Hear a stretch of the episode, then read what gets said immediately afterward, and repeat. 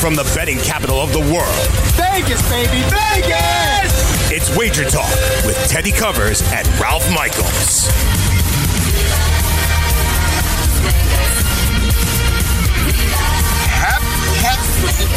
It's Wednesday here on Wager Talk. Ed Zabransky, Teddy Covers, joined by Ralph Michaels, like we do each and every weekday here on the Sports Grid TV network. Welcome to our Xumo viewers, channel 719. Welcome to everybody else who's watching and listening to Wager Talk today. Ralph, let's get into it because we have a bad beat for the ages to start today's show as we do every day with BBBBBB bad beats, bad bets, bad for the books. And last night, six runs down in the ninth inning, the Washington Nationals rally back to win the game. They became the first team to allow five or more one runs in the top of the ninth and get even more in the bottom of the ninth for a walk-off win since June 18th, 1962. The team that lost that game, the Washington Senators. Clearly, this doesn't happen very often.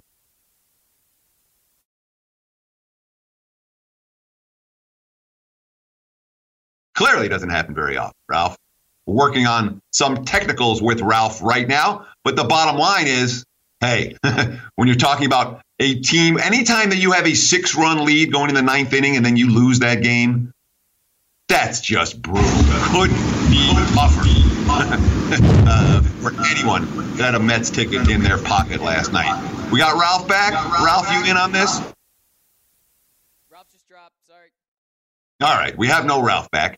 But in the meantime, we'll get him back before this show is through. If not, hey, I'm good for an hour solo if need be. Let's get into it. Of course, that was the biggest betting story last night in MLB. It was the number one betting story.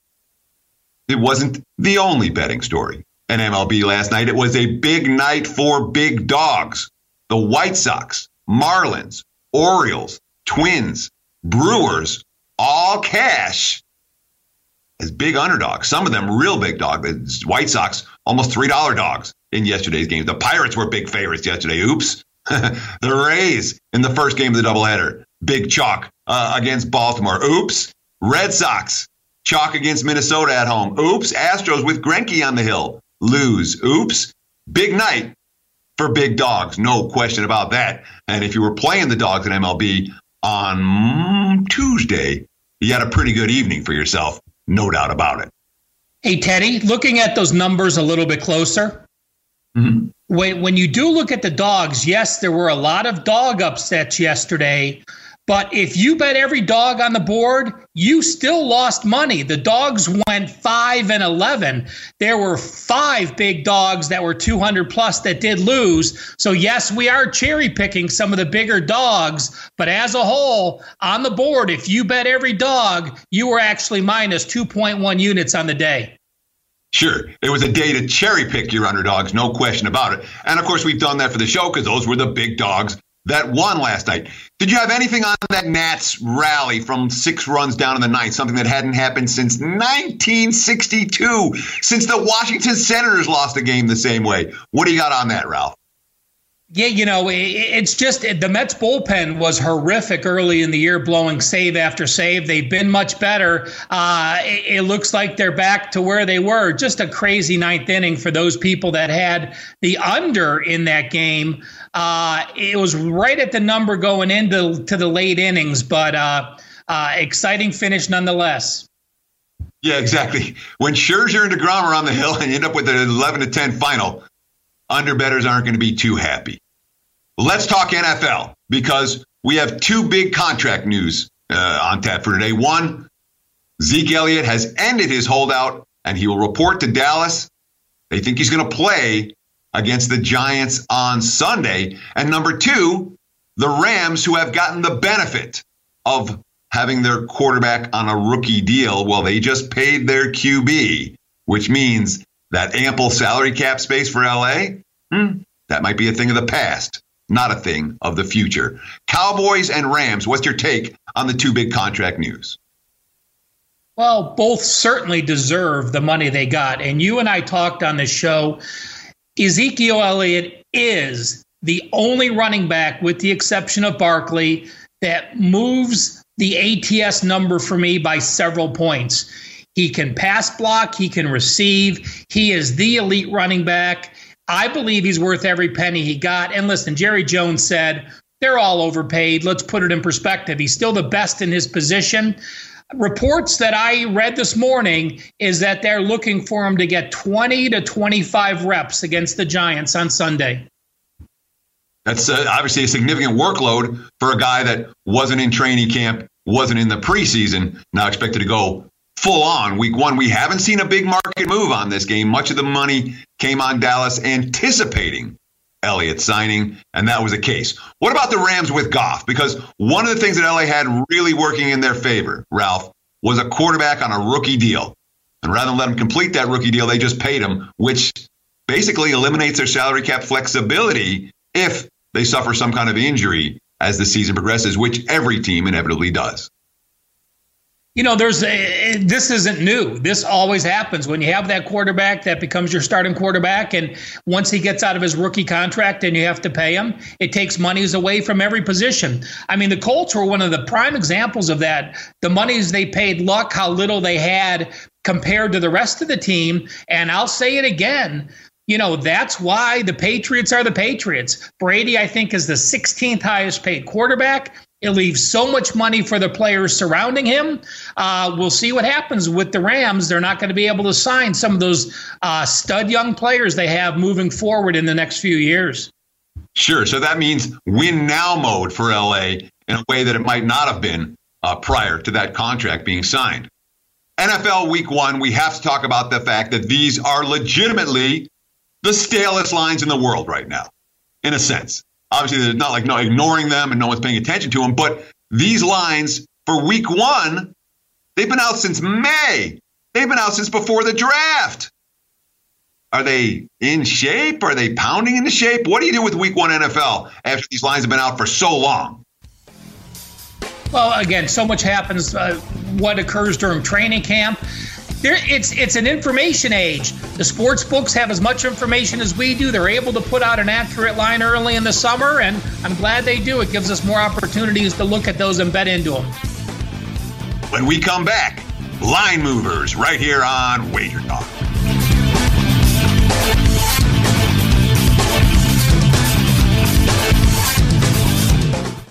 Hey, thanks for downloading the podcast. And remember, if you want to listen live, download the iHeartRadio app, download the TuneIn app, and just search for Fantasy Sports Radio Network, and you can listen to this program live. Also, if you want to watch the video of this podcast, check us out on YouTube, on Twitch, or on Periscope, and type in, you guessed it, Fantasy Sports Network. You'll find us there. Enjoy the show, and thanks for listening.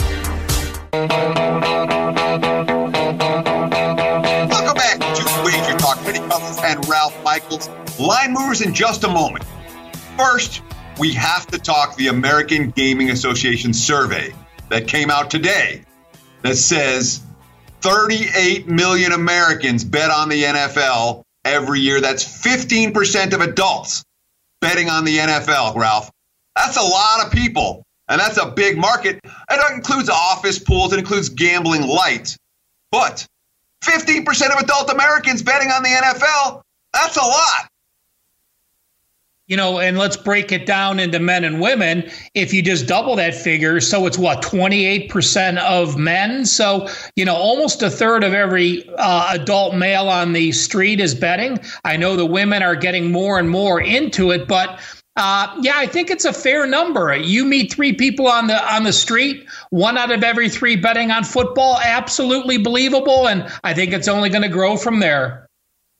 I agree that it's going to grow. I think that number is a little bit high. Of course, part of it is based on the fact that they're saying, and if you have a wager in an office pool or any type of gambling related activity, but the bottom line is, we gamble. we gamble a lot. The leagues just figuring that out. Let's talk line movers. And I want to start with a look at a sports book here in Las Vegas, Circa Sportsbook, the newest players in town. And they made a statement this past weekend. They put out the very first lines for college football. Now you're going to hear all over the place. The opening line was, the opening line was, the opening line was. No. the opening line was Circa opened a line, and Wynn opened a line, and Westgate opened a line, and Pinnacle opened a line, opened a line offshore, and Bet Online opened a line offshore, and Chris, and then the markets gradually decide what the number should be. But the bottom line was this past weekend, Circa Sportsbook here in Vegas said, we want to be players when it comes to the opening line. That's always a good news for bettors, Ralph, isn't it? You know, Matt Lindeman is a young bookmaker who just joined the Circa Group. And for those that don't know, Derek Stevens owns the D and the Golden Gate, and he's building the Circa downtown. He's a gambler. He's been on VSIN and he bets ten thousand dollars on every March Madness game, and and he's a bettor. And now he's changed it where he's going to be the bookmaker. I'll tell you what. A few years ago, you used to not be able to get totals until Tuesday. Well, Saturday, so excuse me, Sunday morning, Vegas time, they open side and total on every game. And no matter who you are, no matter what sports book you work for, before you post your lines, you make sure you look where the Circa lines opened, where they went. You don't want to get exposed on a late move. So, again, Circa truly is the openers in college football. And it's certainly worth noting, you know, Vegas has competition now. Vegas has always been alone in the United States, in a sense. And now there's new sports books in a dozen different states, and they're nice. You know, I've seen the pictures, they're gorgeous. So, one thing that the guys that want to be players in Vegas are doing, they're making sure they're building bigger and better sports books. I'm excited to see what the Circa Sports Book's going to look like when that place finally opens. It's supposed to be the best sports book in the world. So, line movers, and we have a big one in terms of the NFL. We've got a couple of big ones in the NFL, but the biggest one has been the steam, the steam on the Ravens uh, in Miami. There was talk in the Dolphins locker room that there was going to be a quote revolt if Laremy Tunsil got traded. Well, Laremy Tunsil got traded. The Dolphins got plenty for him, but that's all in the future. Tunsil and Stills gone, and the markets are saying the Dolphins are garbage. They also remember what was it, a 47 to 3 Ravens opening day win last year against Buffalo, market's expecting more of the same heavy money for Baltimore. You know, we saw the Raiders do the same thing last year trade Khalil Mack, trade Amari Cooper, and they were refocusing for their move to Oh, to, to Las Vegas. And I think this is a total reset for Miami. You're one of the worst teams in football. You have a star who's going to grow older in the next few years. You have to do a complete reset. And listen, you're in a race for Tua this year. Perhaps you want Herbert as your quarterback. You know, next year, I think for the first time, Next year, we're going to be talking about this a lot more, as I think there's going to be a who's the first to go 0 and 16 to be able to draft Trevor Lawrence. Yeah, and Trevor Lawrence, the QB who clearly everybody wants already. We talked about the contract uh, for Jared Goff. He wasn't the only guy that got a big contract extension this year as QB. Jacoby Brissett, 30 million from the Colts, and the markets liking Indy in their opener against the Chargers. Much of that doesn't have to do with Brissett or Indy at all. LA already facing significant attrition and injury concerns with Derwin James, Russell Okung, and Melvin Gordon not expected to suit up in week one.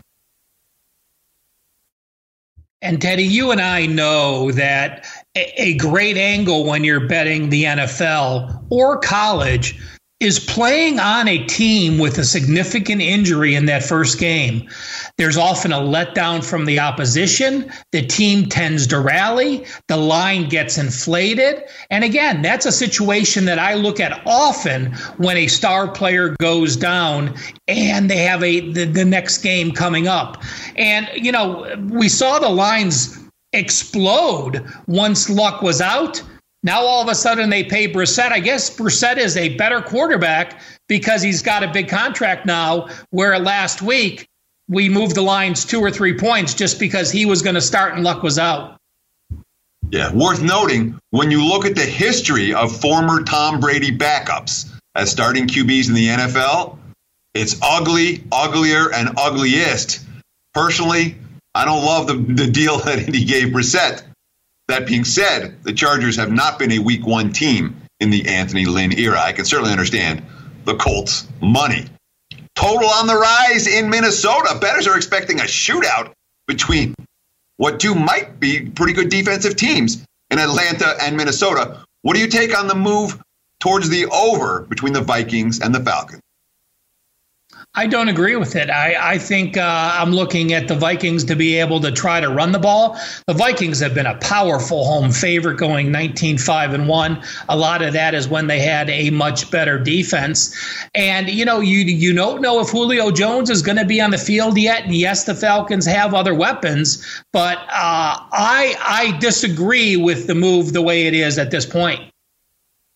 Yeah, I mean, the two quarterbacks that I like. I like Matt Ryan a fair bit, and Kirk Cousins is someone I was impressed with in this preseason. I think he has legit upside, and I think Minnesota as a team has a legitimate, legitimate upside.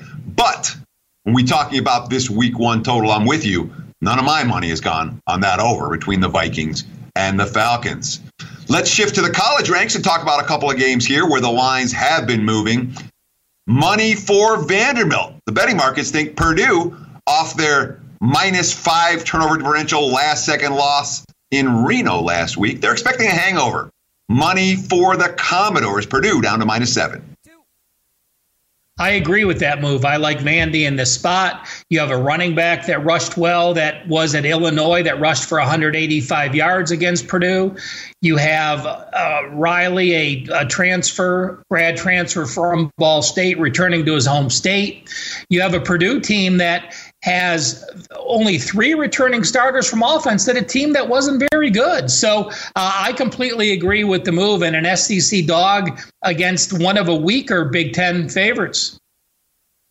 It's not very often that we see a 53 and a half point favorite at the Open. And it's even less common to see that 53 and a half point favorite getting bet up. Well, Alabama's playing New Mexico State this week, and the markets don't want the underdog. Nothing but early Crimson Tide money. Teddy, in the last 20 years, there's only been two 55 point favorites with two FBS teams involved. Florida State did cover against Idaho, I think, in 2013. And Alabama didn't cover against Georgia State. That was Curry's first or second year with Georgia State. They didn't want to embarrass Curry. So this is only the third instance of that happening. Sure. And the bit my biggest issue with that ball game and taking the dog, it starts with this.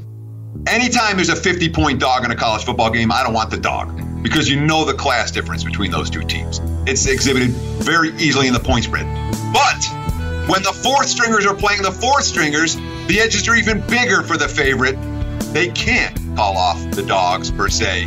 I don't want any part of New Mexico State this coming weekend. The Aggies are in for a rough, rough afternoon in Tuscaloosa big game breakdown when we come back right here on Wager Talk. From the NFL to the NBA, DailyRoto.com is the place to win millions in daily fantasy. You can get the best DFS NFL coverage all season long for a price of $129.99 or dominate the entire daily fantasy sports realm with the Elite package at $59.99 per month. If you use the promo code FNTSY, you get 10% off your Daily Roto package. Go to DailyRoto.com, pick your NFL or Elite package, enter promo code FNTSY, and you'll be on your way to becoming the next Daily Roto millionaire. Money where your mouth is. Take a shot by opening a sports wagering account with FanDuel, New Jersey's largest sports book. Go to fanduel.com slash grid, where you'll receive a free bet of up to $500. That's a free bet of up to 500 bucks when you open a sports wagering account at fanduel.com slash grid. Point spreads, game totals, props, parlays, and in-game wagering on college and pro sports, and you're in control. Go to fanduel.com slash grid. Open your new account and claim your free wager of up to $500 today. Gambling problem? Call 1-800-GAMBLER, 21 and over, New Jersey only. Eligibility restrictions apply. See website for details. Ralph, you are the angle and trend king. All right. I give you a ton of respect. I talk up your database every day because I know who enters all the data into that database. And he's as accurate as anybody I've ever met. And I know that you've been using this database for the better part of the last three decades to pump out relevant stats that help you win both in the NFL and college and a bunch of other sports.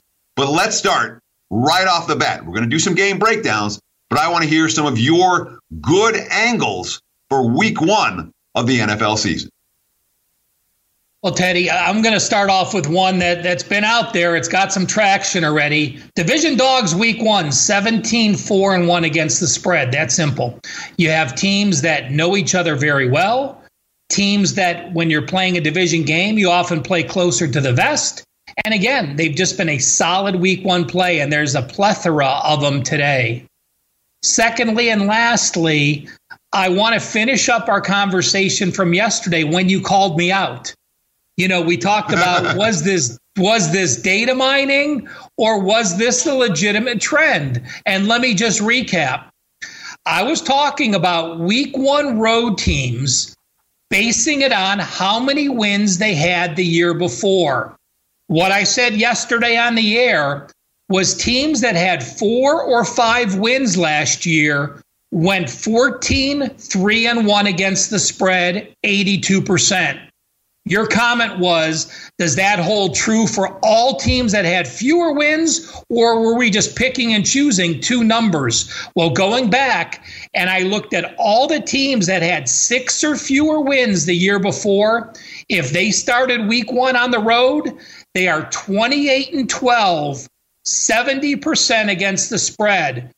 San Francisco and the Giants had four and five wins last year, respectively. And the teams that had six wins the Packers, Lions, Bills, Cincinnati, and Denver. To continue on, how about the teams that had a lot of wins? Those teams that had 9, 10, and 11 wins the year before that started off week one on the road were 13, 23, and 2, 36% against the spread.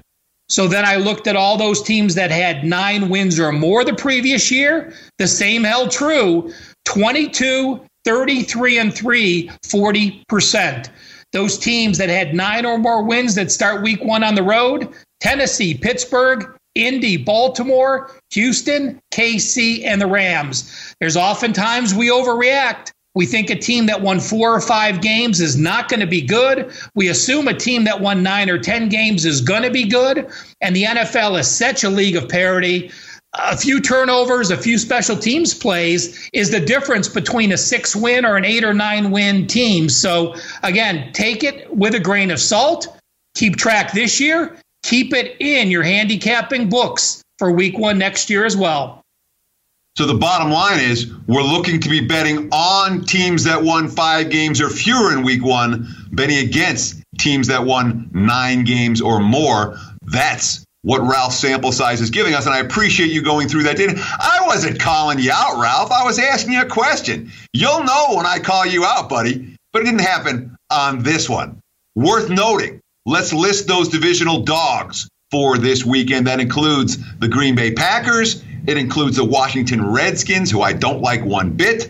It includes the Buffalo Bills, uh, their divisional dogs uh, this week. Denver was a divisional dog at Oakland, but they're not now. That's a pick 'em game. There's one more the Giants, uh, plus points uh, in uh, Dallas against the Cowboys. So that's another good long term angle that's been cashing consistently in recent seasons when you talk about better than an 80% clip on those divisional dogs.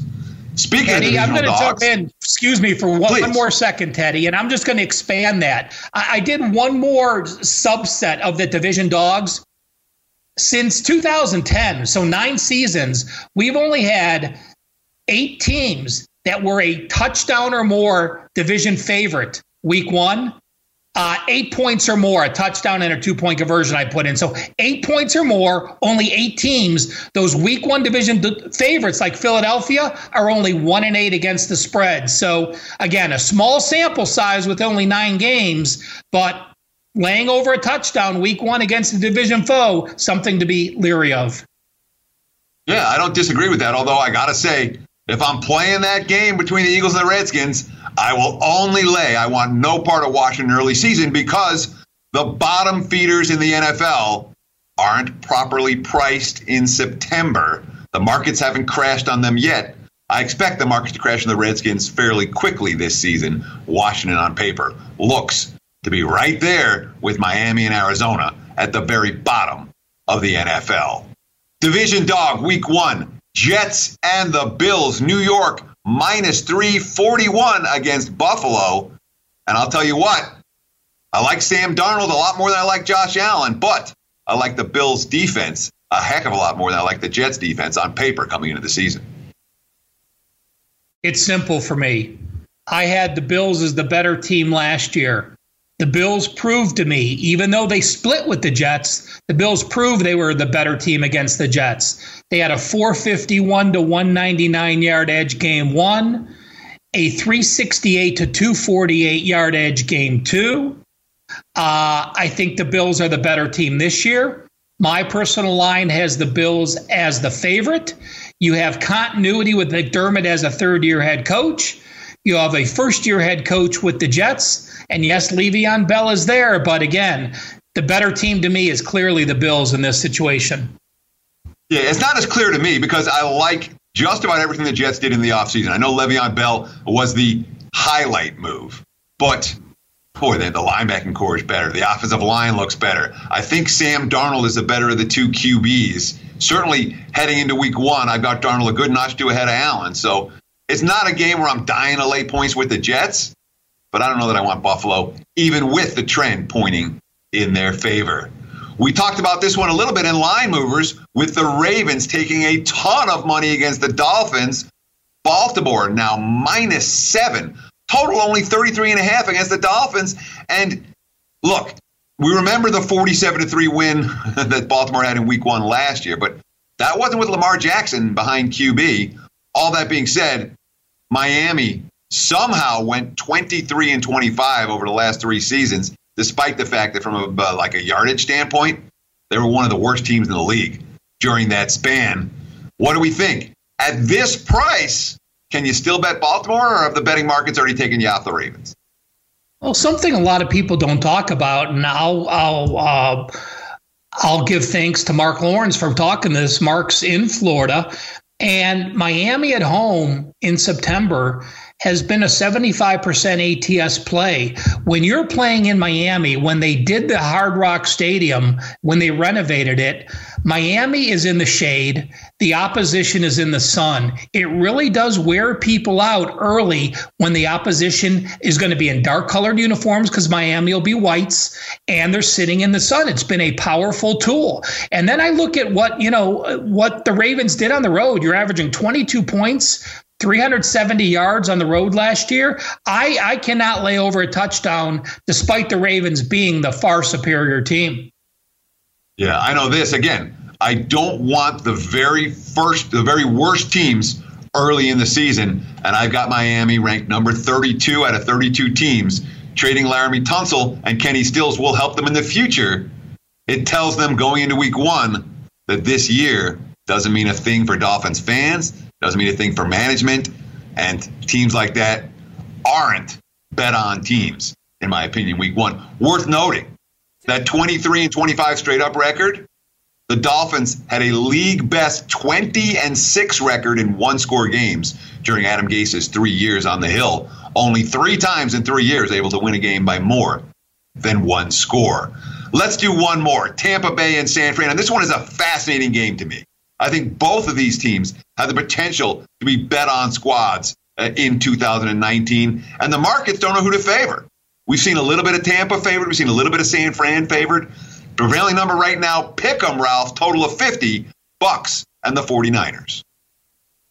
You know, I don't know who to pick either. I've gone back and forth in this. You look at what the Bucs did last year, and people thought, "Oh, they were they were such a horrible team, winning five games on the year." Well, that five-win team actually outgained their foes by 27 yards per game. That was better than a lot of teams that had winning records. Uh, that puts them at more like a nine and seven record yardage wise. And I think Bruce Arians is, is going to turn Jameis Winston into a uh, at least an a upper tier player, you know, if not a 4,500 yard passing player. Uh, but I'm also buying into the 49ers. 49ers over their win total was my top win total prop. I love Garoppolo. I love the defense. I love what they brought in. And I just think so many people jumped on him a year early. I think he's healthy and injury. I'm going to love watching this game. Both of them play on for me this year. Yeah, worth noting when Kyle Shanahan has had Jimmy G at quarterback, 49ers six and two straight up, and they've averaged more than 27 points per game. The problem, of course, that he hasn't had a healthy Jimmy G for most of his tenure in San Francisco. Bruce Arians has had a top half of the NFL passing offense every year in, since 2008. Five top 10 finishes during that span. We'll be right back here on Wager. Hey, thanks for downloading the podcast. And remember, if you want to listen live, download the iHeartRadio app, download the TuneIn app, and just search for Fantasy Sports Radio Network. And you can listen to this program live. Also, if you want to watch the video of this podcast, check us out on YouTube, on Twitch, or on Periscope and type in, you guessed it, Fantasy Sports Network. You'll find us there. Enjoy the show, and thanks for listening.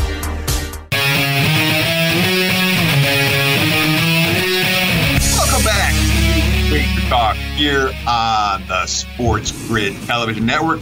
Follow Sports Grid at Sports Grid. You'll get all on Twitter.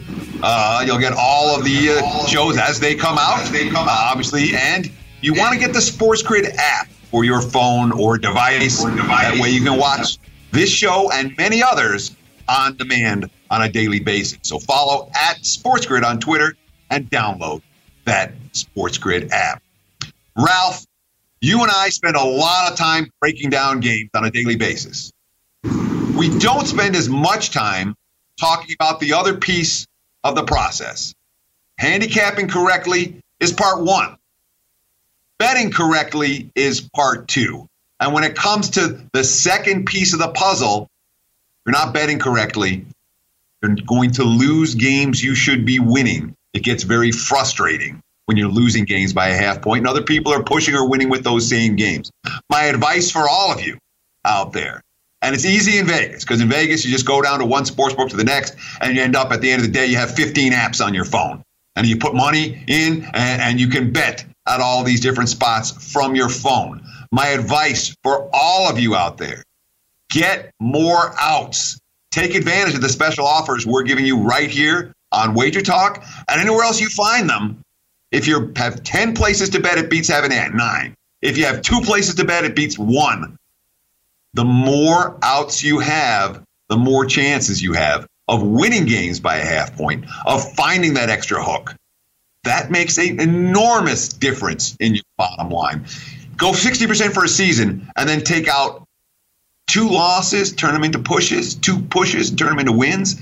You'll see what an enormous impact that has on your bottom line so we're going to talk a lot about handicapping on this show. Betting, different piece of the equation, but every bit as important as handicapping. Those half points matter each and every week, as we saw in week one, and as we're likely to see in week one of the NFL and week two of college coming up this weekend. When it comes to big game breakdowns, we've got a bunch for you. Let's start with Nebraska and Colorado because that one certainly stands out as a marquee matchup in college football for this weekend. We saw Adrian Martinez look okay against South Alabama. Wasn't a great game for the Cornhuskers quarterback. Defensively, Nebraska wasn't able to control the line of scrimmage on a consistent basis. They allowed the Jaguars to move the football a fair bit in that ball game. Colorado had their own defensive issues in their opener against Colorado State. They made Collin Hill making his first collegiate start with the Rams. What he throw for 380 yards without a pick? Four touchdowns in that game. I've got my concerns about Colorado defensively. I've got my concerns about Nebraska defensively. It's definitely a situation where uh, both teams have more offensive capability on paper than they do defensive capability on paper. No question about that, at least in my mind. I don't I don't I think you're being way too kind. Nebraska's offense was horrific 276 yards, 15 first downs. Yeah, 35 points came out of nowhere. Scott Frost scratched his head and said he just couldn't explain it how tight they were on offense. But I have faith in Adrian Martinez and Scott Frost's offense. What concerns me is the Buffalo's defense. Colorado State was one of the bottom teams in the Mountain West.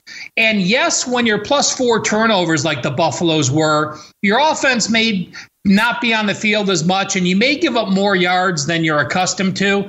But giving up 505 yards, giving up 27 first downs to this Rams offense, I think I think the Huskers get it right. I think they roll against Buffalo this weekend. Yeah, it wouldn't shock me to see Nebraska win that game by margin. I'm more interested in the total than the side, though. These are two defenses I do not trust.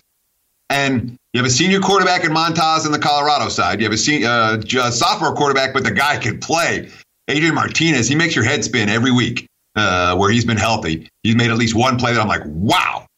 Uh, so I like the quarterbacks. I like the skill position talent for both these teams. We obviously we talk about Shenault uh, for the Buffs. He's not the only guy they have that can take it to the house. Nebraska too has a hand, not a bunch. They've got two guys who get them the ball in their hands, and they're a threat to go all the way. I see the big plays in this game being the central theme. I don't trust either of these two defenses to get stops. Ralph, I want to ask you. We talked about angles for week one of the NFL.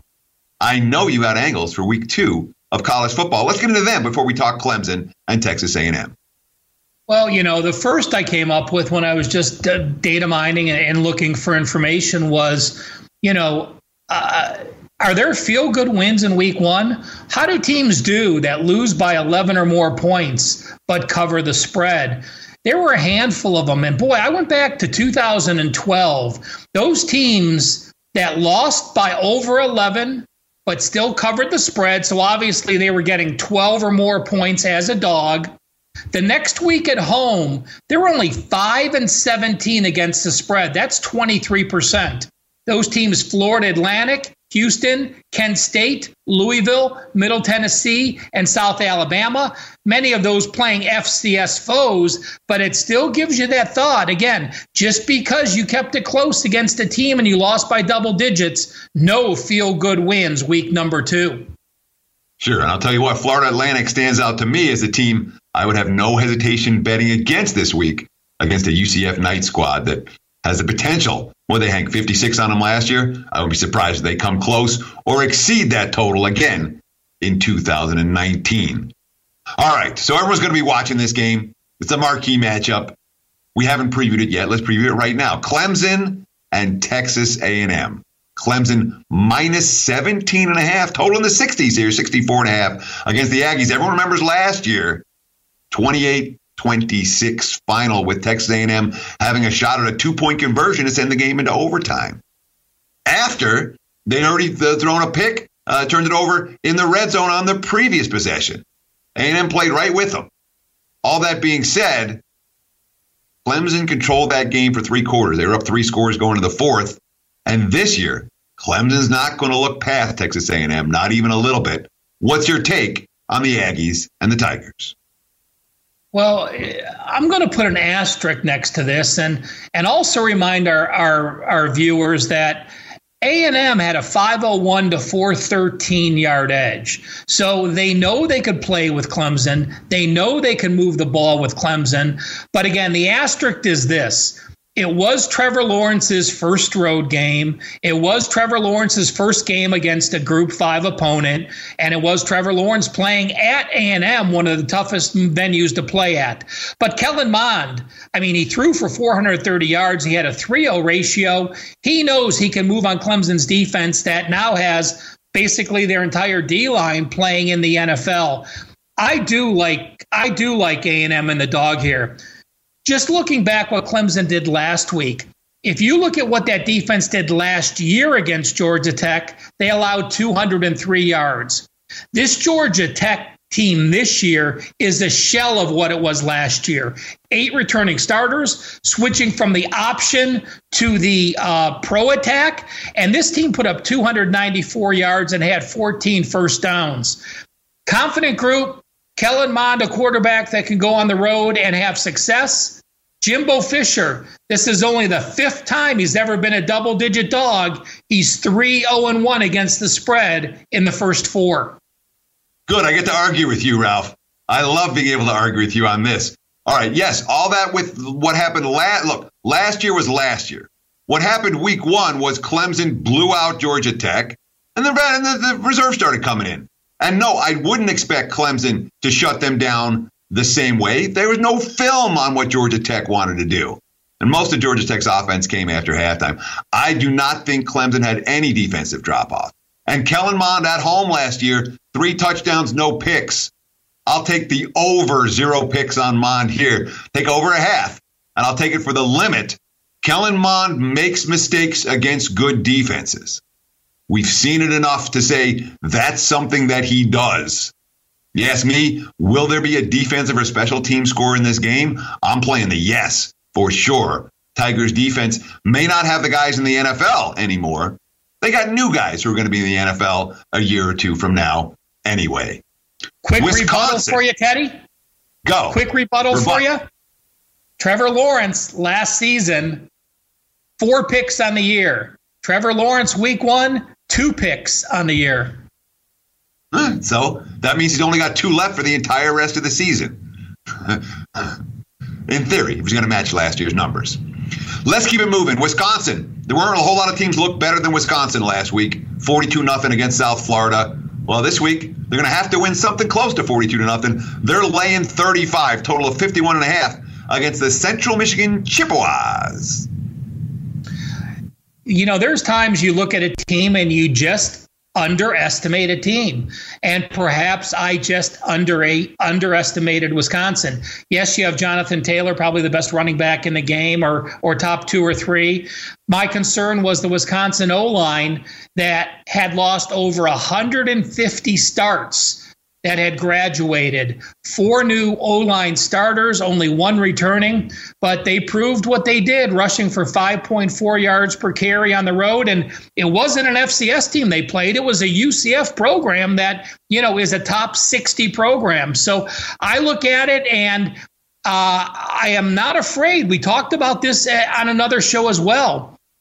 When a rushing team is laying a high number against the spread, well, when their backups come in, they have the exact same offense. When a passing offense is laying a big number and they pull the reins back, they start running the ball and they're out of sync. It's not the same offense they run. So I never have a problem laying a high number with a quality rushing team and a big O line like Wisconsin. I just am not convinced that they're to the level that they played last week. Yeah, my my best case scenario this week because I'm not taking Central Michigan. The Chippewas near the bottom of the MAC, and I don't want a bottom feeder from the MAC going against a Wisconsin offensive line that can simply blow them off the line of scrimmage. So my best case scenario here is that the Badgers do the exact same thing this week they did last week. I think there will be ample value betting against this Wisconsin team after that because I don't like their quarterback play. I didn't like Hornibrook last year. I don't like Coan this year. Wisconsin, to me, a team that has a potential to be a good notch or two overrated. But Central's not the type of squad I'm looking to back as five touchdown underdogs. I think they'll be pretty badly outclassed at the line of scrimmage. Speaking about class at the line of scrimmage, well, these two teams, both of them, did nothing on offense last week. For UCLA, it was mostly the quarterback play. You know, it was not a pretty game for uh, McLeod Thompson by any stretch of the imagination. San Diego State, their quarterback play has been bad for years. They couldn't run the football, do anything last week, and that was against an FCS foe. UCLA, seven and a half point chalk, total 45 and a half against Rocky Long's Aztecs. Yeah, you don't think you're going to have Chip Kelly with a total less than some NFL totals this week. You know, all we heard about was oh, this offense is going to take off. We have 19 returning starters. We have DTR, Dorian Thompson Robinson going to play great. I'll tell you what, eight of 26 passing, 1.7 yards rushing. I, I am baffled that Chip Kelly can put that product on the field game too. San Diego State, they do what you expect. I'd like to be interesting. DTR against that 3 3 5 defense of Rocky Long that he hasn't seen yet ever. Yeah, the last time Chip Kelly ran a good offense was at Oregon or with the Eagles. I mean, it's been a while uh, since Kelly's offense has worked as expected. When we come back here on Wager Talk, we're going to answer two questions quickly. What's the difference between a pro and a Joe? And what's the difference between a pro and a compulsive gambler? Right here on Wager.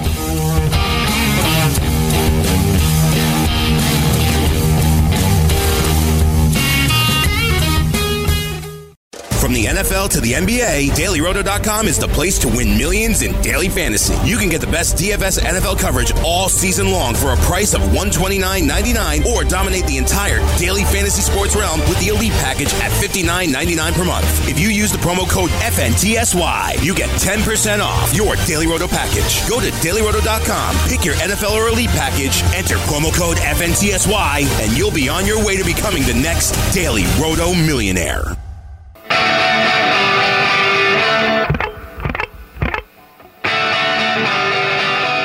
Responsible gaming time here on Wager Talk. And Ralph, this is an important lesson for our audience. No question about it. I want you to tell them what the difference is between a pro and a Joe when it comes to betting. Well, I, I you know, pro is obviously uh, professional, and a professional means someone getting paid to do it or doing it as their living. And I, I truly believe that a pro is someone who's been through the ringers.